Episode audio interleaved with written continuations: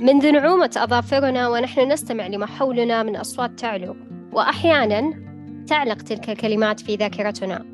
لذلك أتمنى أن تعلق في ذاكرتك كل ما ينفعك وكن معنا مستمع مستمتع. هذا بودكاست 40 دقيقة نستضيف فيه شخصيات تحدثنا عما في جوفها من معرفة وعلوم مختلفة. واليوم نستضيف شخصية تحمل مجالين مترابطين مع بعضهما. لذلك دعونا نتعرف معه عن موضوع يخص مجال علم النفس وهو اضطراب الخوف والفزع والهلع. أهلا أهلا أستاذ خالد. آه، أهلا فيك آه، مساء جميلا إن شاء الله. أعرف المستمعين بنفسي أنا خالد الحازمي معالج نفساني واختصاصي نفساني وجنائي. تخصصي العام علم النفس وتخصص الدقيق علم النفس الجنائي حاصل على الماجستير فيه من جامعة الملك عبد العزيز وحاصل على الدبلوم العالي في الإرشاد الأسري من جامعة شقرة.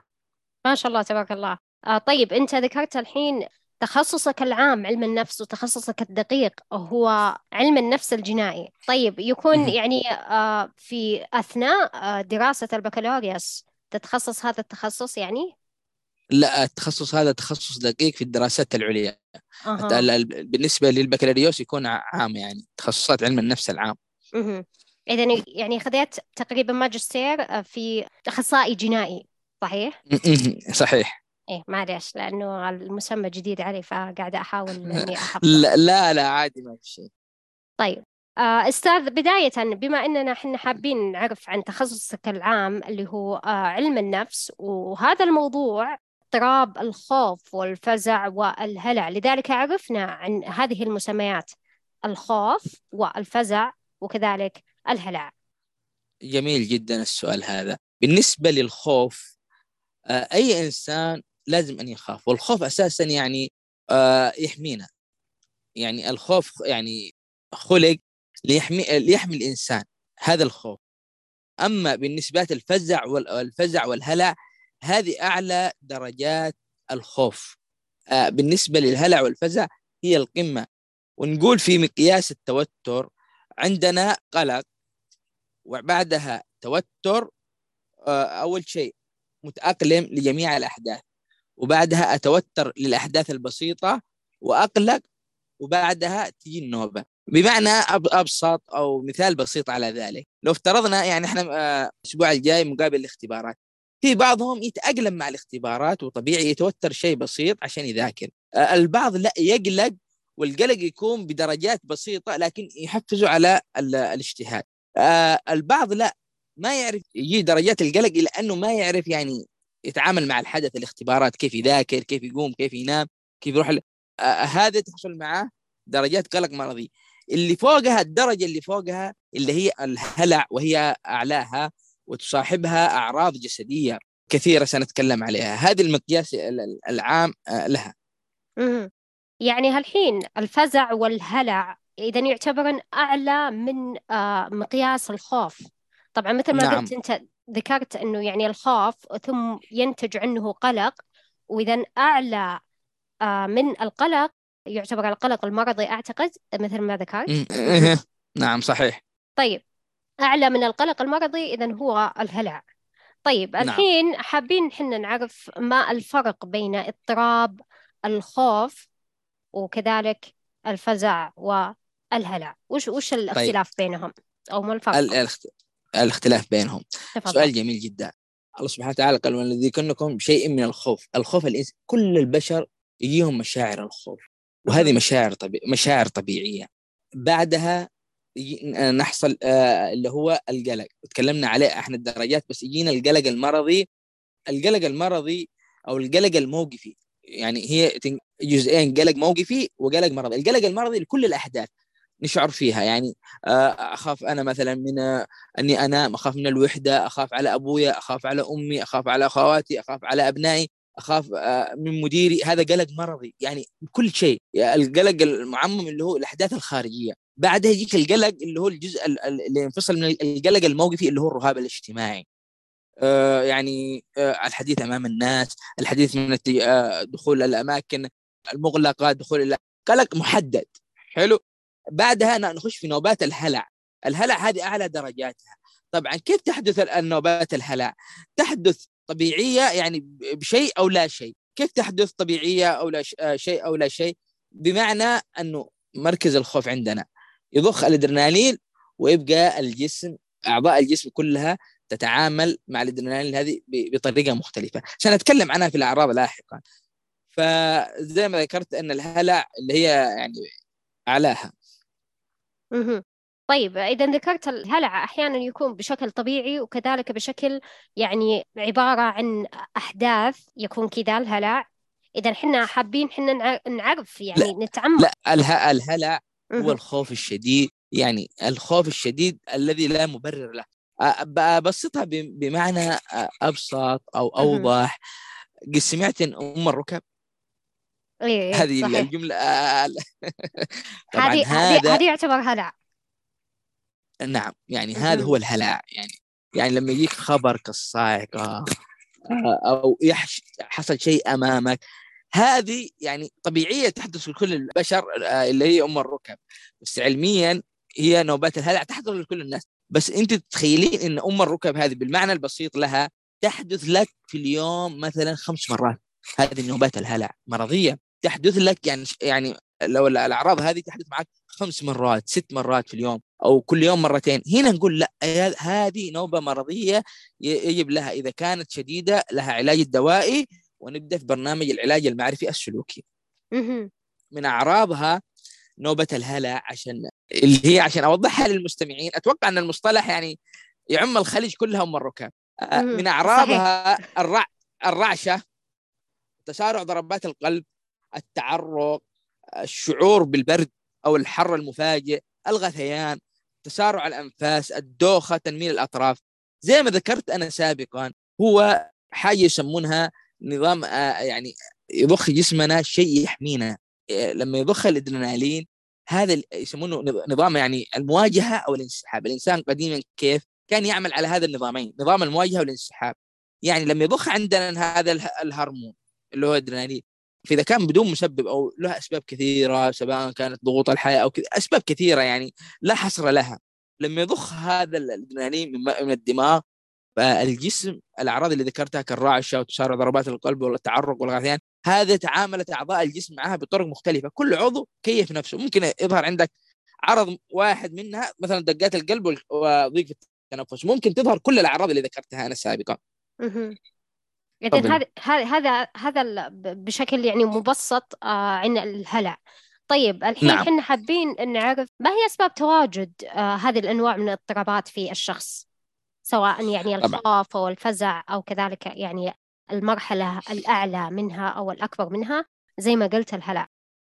طبعا آه، لها عامل آه، الوراثي هو كما ذكروا العلماء من أهمها العامل الوراثي أو الجينات الوراثية. طبعا يدخل فيها الإجهاد يعني الشخص الذي يعني يكون كتوم أو يجهد نفسه كثيرا كثيرا آه، يدخل فيها هذه الإجهاد طبعا إنسان مزاجي أو حساس. للإجهاد آه، أو دائما يعيش في بيئة سلبية. نقد نقد نقد نقد نقد. طبعا البيئة السلبية هذه كل في كل مكان متواجدة بس في بعض الأحيان تكثر آه، الأماكن السلبية آه، أو المشاعر السلبية اللي تكون فيها.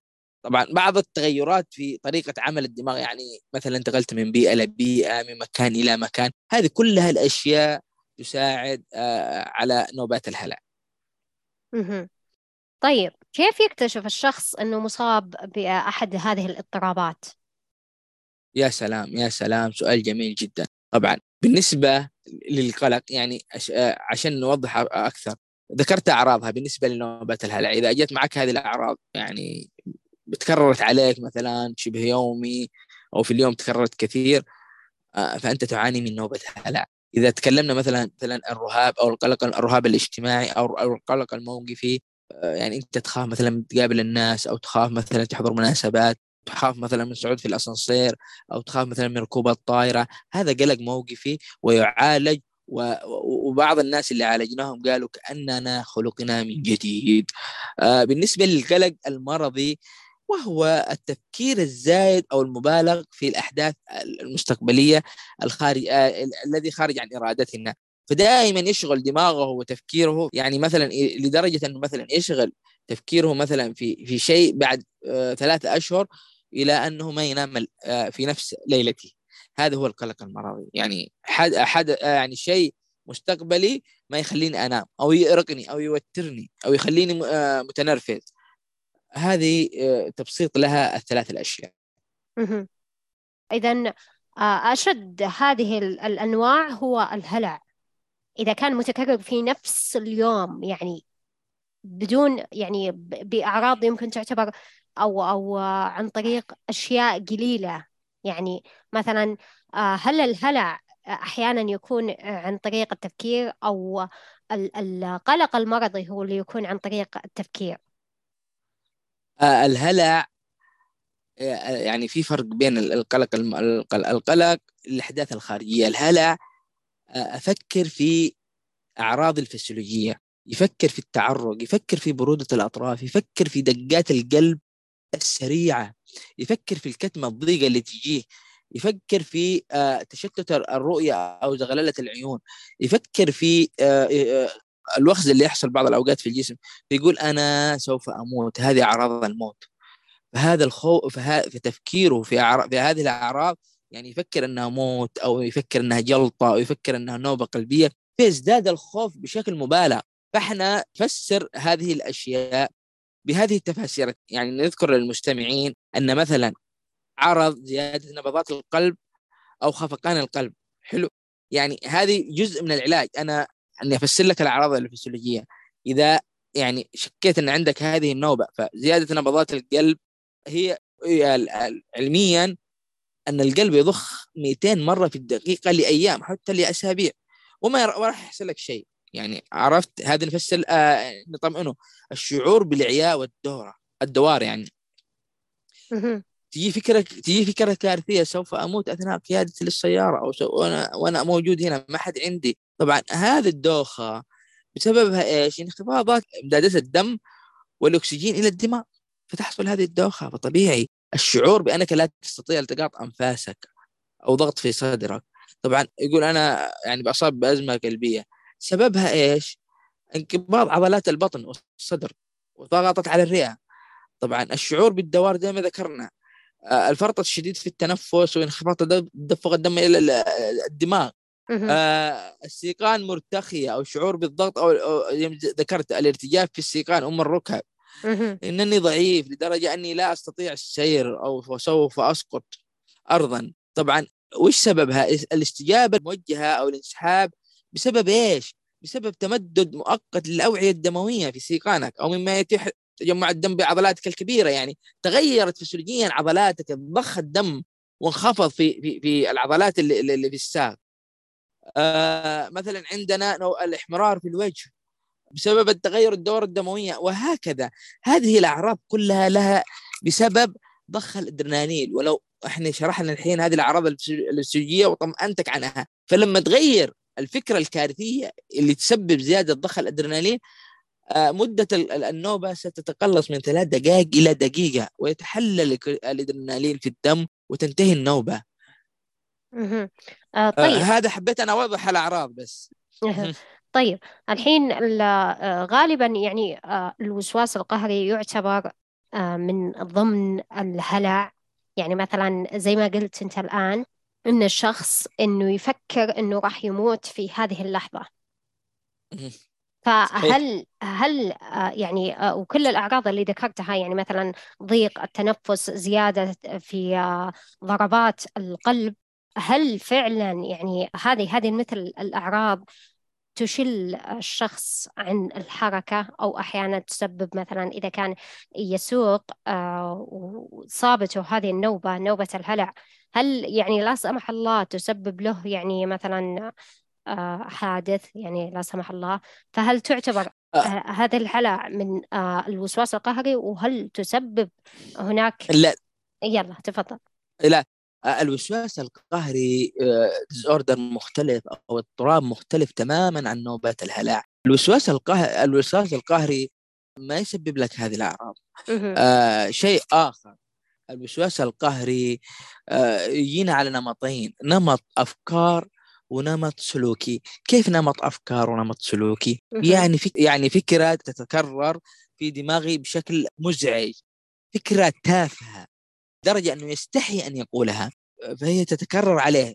فإما أن تكون فكرة معلبة في الدماغ ولا تسبب له سلوك أو تكون فكرة وتتحول إلى سلوك قهري. يعني هي أساسا الشخص مدرك أنه أن الفكرة تافهة. وأن لديه هذا الاضطراب الوسواس القهري ولكن بسبب الضغط عليه الفكرة الملحة يكرر السلوك أو تتكرر الفكرة ولها برنامج علاجي خاص دوائي وسلوكي منفصل عن نوبات الهلع نوبات الهلع أنا بتكلم عن علاجها طيب. بتكلم عن علاجها بشكل مبسط للمستمع آه، لعله إن شاء الله يعني كتسكين يعني هو برنامج كامل لنوبة الهلع. بس الآن أنا أتكلم كمسكنات يعني حتى يزور العيادة النفسية. طبعا عند عندنا شيئين عندنا شيئين عندنا علاج دوائي وعلاج معرفي سلوكي. أما الدوائي ياخذ كورس كامل وأما السلوكي ياخذ له جلسات من ست إلى 10 جلسات فتختلف من شخص إلى شخص التزامه بالواجبات وما إلى ذلك. لكن عندنا آه، علاج مسكن أو مؤقت يعني لو أن الشخص يشعر بهذه النوبة آه، يعني لكن من الضروري مراجعة آه، العيادة النفسية. طبعا العيادة النفسية قبل أن أبدأ في العلاج مو كل الناس اللي يروحوها؟ يعني تفكير النمط القديم إن اللي يروحون كل العيادة النفسية إنهم مجانين أو لديهم اضطراب إيه. أو بالعكس والله العظيم يجونا ناس ذو فضل وناس ذو علم آه ناس وجاهة في المجتمع. هو اضطراب يعني بعضهم يصاب بالاضطراب الوسواس القهري ما هو بيده هي خلل كيمياء الدماغ بعضهم يصاب بالاكتئاب بعضهم هي أمراض بعضهم يجي استشارة مثلا كتحسين من جودة حياته وبعضهم يجي استشارة تربوية. ليس كل شخص يأتي العيادة أو حتى ما في حاجة اسمها جنون. كل الأمراض فصلت. حتى أصعبها اللي هو الانفصام. له علاج علاج دوائي وله علاج سلوكي ويعيش الشخص في المجتمع إذا استمر على الدواء وتكيف مع المرض. كل مرض في هذه الدنيا له علاج. آه ما أنزل من داء إلا وله دواء. ما الجنون متى يحصل الجنون؟ يحصل يحصل الجنون عندما يستهتر الشخص بالمرض أو المحيطين به يحصل الجنون سواء من مرض الأمراض النفسية أو سواء يحصل آه، من أمراض غيرها كعضوية إذا أهملت. فتتضاعف فطبيعي. يشل العقل أو يشل الجسم. طبعا أما بالنسبة لعلاجنا لنوبات الهلع كمسكنة عندنا أربع حاجات. عندنا تعرف وأوقف وشتت وأعكس. كيف أنا أتعرف؟ أتعرف يعني أفهم طبيعة القلق أو الفزع اللي أجاني. حلو؟ حدث خارجي آه، أفكار سلبية آه، أعراض فسيولوجية زي ما ذكرنا أفكار كارثية. هذه فهمتها أنا. يعني حدث خارجي زي ما قلنا يا قلق موقفي يا قلق معمم أو أنه حدث آه، داخلي فكرت في أعراض الفسيولوجية بعدها يبدأ في تفسيري لها اللي هو إيش؟ الأفكار الكارثية. طبعا هذه الأفكار أو هذه الأشياء تتسلل بسرعة البرق وتظهر يعني في الدماغ سريعة جدا وتظهر على أشكال القلق. يعني فلذلك الشخص ما يدركها ما يشعر إلا بالأعراض الجسدية. عندنا بعدها نسمي حاجة اسمها أوقف هذه الأفكار المخيفة. كيف أوقف؟ التي تزيد النوبة. طبعا أني سأصاب بنوبة قلبية سوف أتوقف عن التنفس سوف أختنق سوف أموت أثناء قيادة السيارة. أنني في غاية الارتباك ما أدري أنا إيش فيني. تذكرون أول ما ذكرت الأعراض الفسيولوجية هذه الأعراض الفسيولوجية وشرحها يجب عليك أن تحفظها. يعني تتابع معنا من, من بداية البودكاست حلو. الآن الآن أنت معانا. فهمت أعراض الفسيولوجية فهمت فهمت طبيعة القلق. فهمت حاجة اسمها أوقف هذه الأفكار المخيفة. دحين أنت يا عزيزي المستمع معايا نبدأ في حاجة اسمها تنفس. كيف التنفس؟ أول ما يحصل عندي نوبات الفزع القلق أشياء مخيفة لدي أنا ماذا أعمل؟ أنا أطلع الهواء اللي في الرئة. يلا نبدأ نطبق أيها المستمعين معايا. نطلع الهواء في الرئة. وناخذ هواء عن طريق الأنف. ونحبسه في الصدر. ونطلعه بشويش عن طريق الفم ناخذ هواء عن طريق الأنف نحبسه في الصدر نطلعه بشويش عن طريق الفم. ناخذ هواء عن طريق الأنف نحبسه في الصدر نطلعه بشويش عن طريق الفم. ناخذ هواء عن طريق الأنف نحبسه في الصدر نطلعه بشويش عن طريق الفم. ناخذ هواء عن طريق الأنف نحبسه في الصدر نطلعه بشويش عن طريق الفم.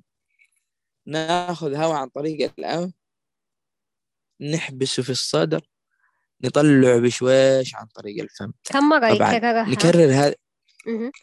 لمدة ثلاث دقائق إلى أربع دقائق. طيب بعدها أه. عندنا حاجة. تفضلي.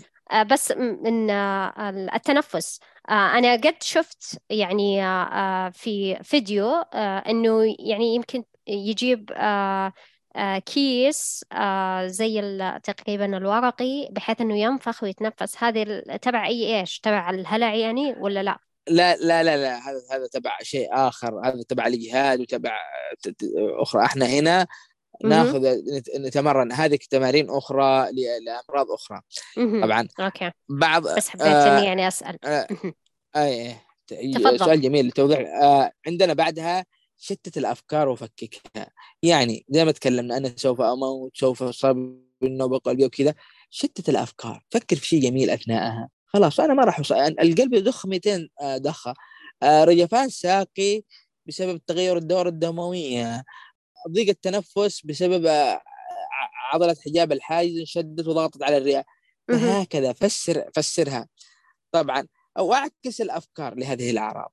أنا هنا شرحت لك برنامج العلاج.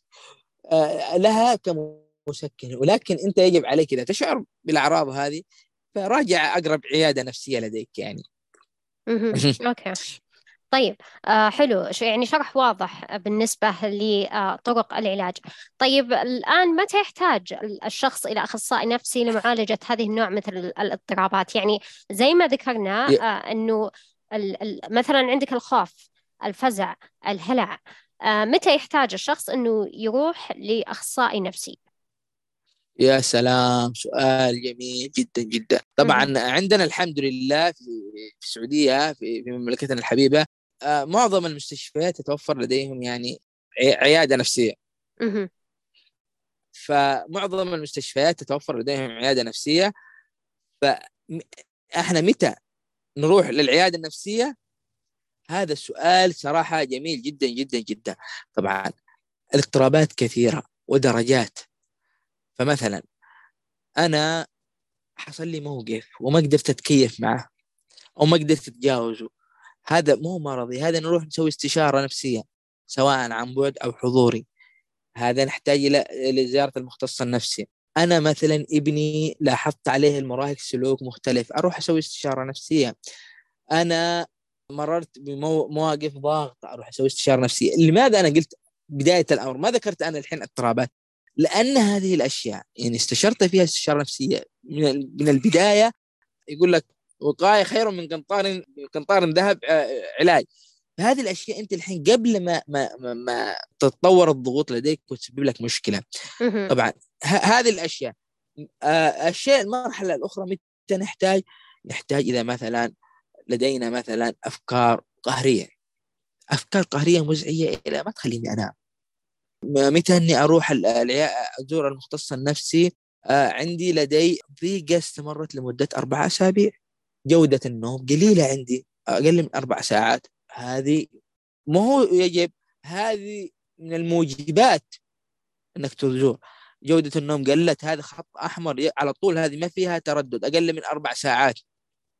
عندي أفكار عدائية. أنا إنسان بس حبوب ومسالم وطيوب بس تجيني أفكار عدائية أفكار انتقامية سواء لرئيسي أو للمحيطين. دائما أفكر انتقام يجب علي أن أروح العيادة النفسية. هذه أشياء ما هي بيدك. أسوي مثلا لدي آه، سلوك مثلا خاطئ بحسنه. آه، أنا ازور العيادة النفسية. أتخيل أو أسمع أشياء ما هي موجودة على طول هذه سواء أحد من المحيطين حولك يشوف يقول لك أنا أشوف أو أسمع هذه الأشياء على طول. خذوا ودوا العيادة النفسية. هذه من الموجبات حتى هذه تؤجر عليها. لما يقول لك أنا أسمع أنا أشوف في ناس يتكلمون علي أنا أشوف على طول. كذلك إيش آه في بعض الحالات مثلا حالات العنف حالات آه استشارات الزوجية العلاج الزواجي أو العلاج الأسري هذه كلها يجب عليك أن تزور المختص النفسي. طيب حلو. اذا يعني ال الواحد يبدأ بالاخصائي النفسي كخيار أول قبل ما إنه يعني يبتعد عن آه الأخصائي النفسي إذا أغلب الحالات اللي أنت ذكرتها إذا الخطوة الأولى هو الاتجاه للأخصائي النفسي إذا الشخص يعني أحيانا ما. خصوصا بمثل هذه الحالات اللي ذكرتها ما يحاول أنه يعني آه، يعالج نفسه في آه، شيء معين مثل ما قلت إنك يعني مثلا يعكس الفكرة أو كذلك يتنفس وهل فعلا يعني يبدأ بمثل هذه الأنواع ولا على طول يتجه لا لا لا يتجه لا إحنا ذكرنا هذه الأشياء. بعض الأحيان تحدث لديك هذه النوبة أنت إنسان طبيعي وما عندك شيء. آه تسوق السيارة أو إنك رايح أو كذا حصلت هذه النوبة حصلت. بدون سابق انذار تعامل معها بالأشياء اللي تكلمت عليها. لكن إذا كانت عندك النوبة يجب يجب يجب عليك الزيارة إلى العيادة النفسية. طبعا آه هذا الشيء الأول. الشيء الشيء اللي أبغى أذكره أن يعني البعض يأخذ لفة طويلة ويتأخر إلى أن يأتي العيادة النفسية. يعني بدل ما يكون مثلا علاجه في ثلاث جلسات إلى أربع جلسات وعلاجه الدوائي بسيط أو يعني كورس ثلاث أشهر شهرين أربع أشهر يطول. فأنا أنصح يعني هي أنا برفه نفسي أروح العيادة النفسية أبغى أدلع نفسي. يعني مو شرط فيني شيء أنا أبغى أحسن من جودة نفسي أو جودة حياتي. بس هذا هو يعني خلي المفهوم هذا يكون عندك. مو شرط إني أجي على شيء يعني أفكار مغلوطة سابقا. الحياة تحولت إلى حياة مدنية. الحياة عندنا بالذات في في محيطنا في الخليج كامل تحولت إلى حياة مدنية. والحياة المدنية يجب أن يعني يرافقها لكل بيت كذا طبيب أسرة لكل بيت كذا أخصائي نفسي. لأن آه، آه، يعني ما عاد صارت حياة ريفية أو حياة بداوة أو أو ما إلى ذلك. الحياة المدنية تجب علينا أن نحن نكون عندنا أو يجب علينا أن نزاور الأخصائي النفسي. طيب أوكي. إذا وضحت هذا المفهوم ووضحت أننا يعني لابد أننا نتجه خصوصا إذا كانت تكررت يعني بشكل يومي أو, أو كذلك لمدة كم مدة يمكن تقريبا شهر قلت آه، إلى ست شهور صحيح؟ لا آه، آه، اذا اذا إذا تكررت عليك النوم في اليوم أكثر من مرتين على طول ثاني في خلال الأسبوع توجه العيادة أما الأعراض اللي ذكرتها أنا ومتى يجب عليه زيارة الطبيب النفسي اذا إذا حسيت هذه الأعراض عليك إذا أكثر أكثر من مرتين تكررت هذه نوبة الهلع على طول تتجه للأخصائي النفسي لأنه حصل بس انقطاع بسيط في صوتك فحبيت إني أوضح آه هذا الشيء. طيب الآن آه خلنا أستاذ نتجه إلى يمكن تقريبا ما هي الصعوبات التي تواجه الشخص في التخلص من هذه الأنواع من الاضطرابات؟ وش الصعوبات تواجه الشخص؟ الصعوبات الخجل الخجل أو الأفكار الافكار المبنية قديما. هذا أول أول شيء.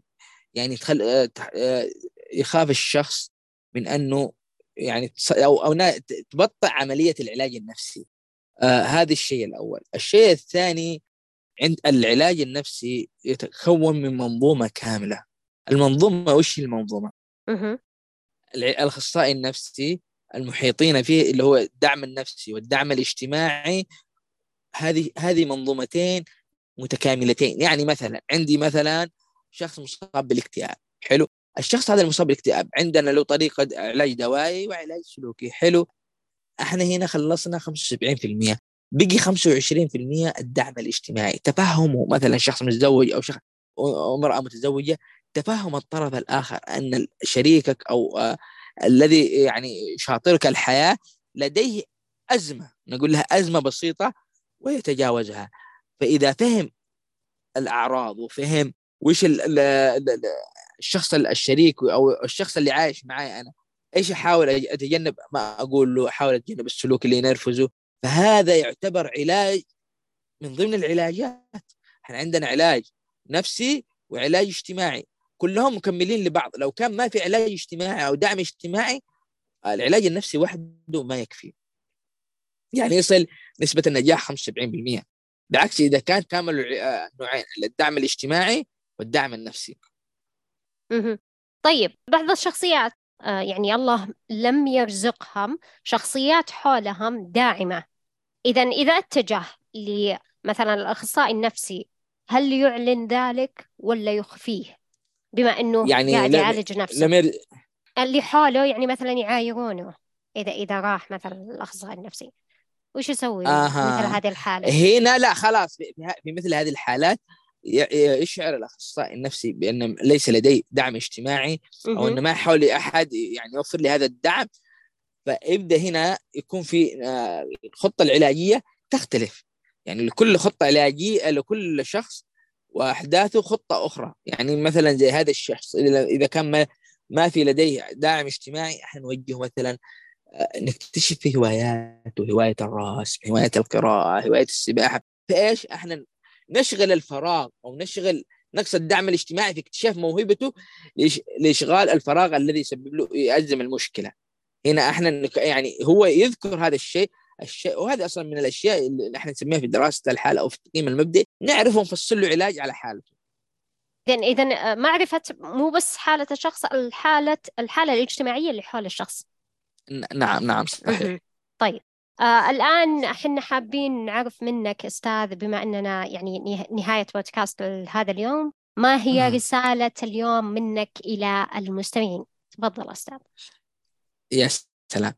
رسالتي بأختصرها في في حالة اشتغلتها في عام 2022 هذه الحالة يعني عشان بس نشوف المنظور. الأحداث الخارجية بعض الأحيان تسبب لنا أزمات نفسية. أه بختصرها عشان تكون كتوعية للآخرين. انفصلت انفصلت أمها عن أبيها وانفصلت هي عن زوجها. وأحداث خارجية سببت لها ضغط. البنت صار عندها يعني البنت كانت ملتزمة وتصلي فصار عندها نوع من الإلحاد أو الأفكار الإلحادية. فمن حسن فمن حسن حظها إن كان لها أب يملأ الكون حنانا. فاتى بها للعيادة. وإحنا في بداية الأمر يعني كفكرة قهرية أو وسواسية إلحاد صعب علينا علاجها. لكن كان إحنا إحنا عرفنا إنها إيش؟ لها أعراض فسيولوجية أو أعراض جسدية. فتاكدنا من أنها فكرة قهرية. فاشتغلنا عليها تقريبا ست أشهر. كملنا في في نهاية عام 2022 فاتت البنت يعني بدينا معاها بالخطه العلاجية الكاملة. قالت أنا أصلي أنا رجعت أنا إنسان أنا انخلقت من جديد. فهذه أتمنى أن تصل إلى كل الآباء.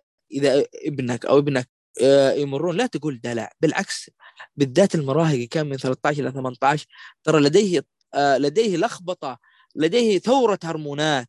ترى ممكن يصاب باضطراب إذا ما ما ما كنت يعني آه، فهمت المرحلة اللي هو يمر فيها. إذا حسيت أن سلوكه ما هو سوي لديه توجه باستشارة توجه هذه المرحلة خطيرة. يعني فلذلك إحنا نعذرهم في بعض الأفكار في بعض السلوكيات لأنها مرحلة ثوران الهرمونات.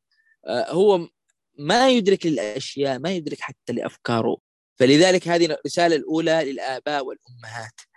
آه الأبناء سواء لكل مرحلة عمرية تربية خاصة. أو المرحلة المهمة آه مرحلة المراهقة.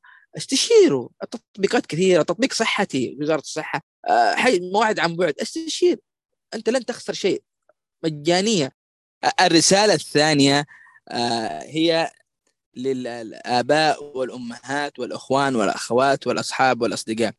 مفهوم أن العيادة النفسية لا يروحونها إلا مجانين هذا مفهوم مغلوط. الشيء الثاني المرض النفسي أو الاضطراب النفسي زيه زي المرض العضوي. آه، بعضه يتضا... يظهر في شكل أو يتشكل لنا في السلوك في سلوكياتنا وبعضها يكون كامن في الأفكار. فاللي أبغى أوصله للناس أن المرض النفسي زي المرض العضوي لا فرق بينهما وكلهم لهم علاج سواء دوائي أو فاللي يقول أن المرض النفسي جنون هذا مفهوم خاطئ والعيادة النفسية يأتوها من قامات المجتمع ومن جهات المجتمع ويتعالجون فيها بكل حب وأريحية. أنا سعدت اليوم هذا هذا المساء في البودكاست مع الأستاذة إيمان. لها كل الشكر والتقدير والاحترام. يعطيك العافية أستاذ إيمان.